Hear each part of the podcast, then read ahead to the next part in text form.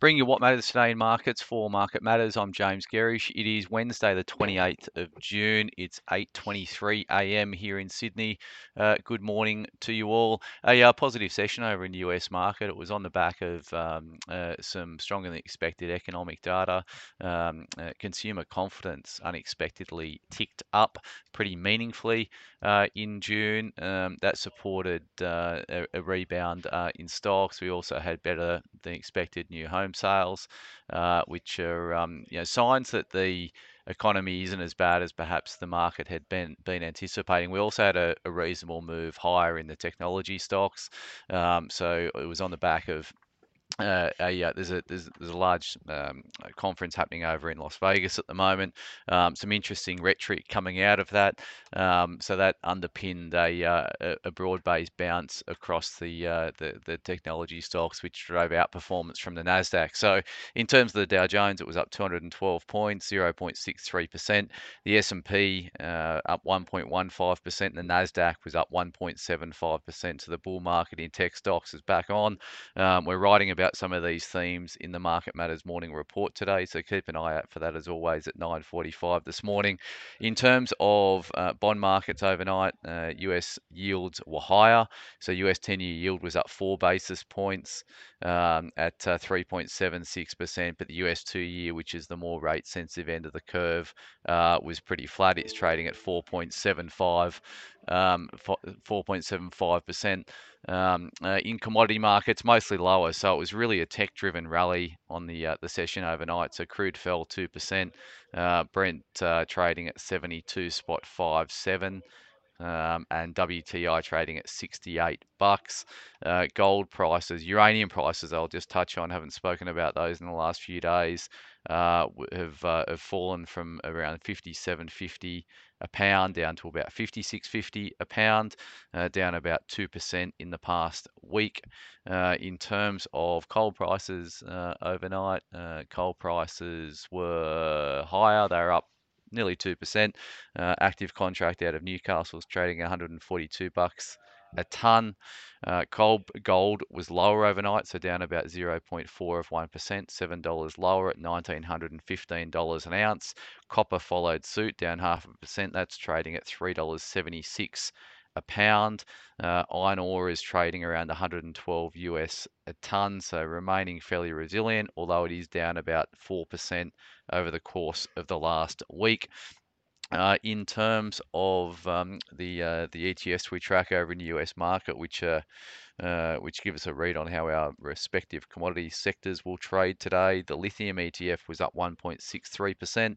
Uh, the copper ETF was uh, up 0.26%. The uranium ETF uh, fell 0.56%. Gold stocks over in Canada were down 0.81%. Uh, and the US dollar, uh, which is obviously instrumental in how commodities trade, uh, that was down uh, 0.2 of 1%. It's trading at 102 spot 49. So the US dollar index is at 102 spot 49, continuing to trade within that range that we've been writing about uh, in our Market Matters reports. The Aussie dollar is trading at 66 spot 85 US cents, uh, and BHP is pricing a, uh, a, marginally higher open here in Australia. ADRs uh, in the US were up 1.5%, uh, and that's feeding a SPI futures that are pricing at this stage a rise of 26 points. Uh, when trading kicks off here in about an hour and a half. That's a rise of 0.37 uh, of 1%. Uh, in terms of, uh, of stocks catching my eye this morning, so broker changes first up. We've got Bega, Bega Cheese, that's BGA, cut to hold at Bell Potter, 350 price target. Cooper Energy, uh, that's COE rated new sell at Goldman's with a 15 cent Aussie price target. Elders raised to buy at Bell Potter's 725 price target. Elders has had a diabolical last 12 months.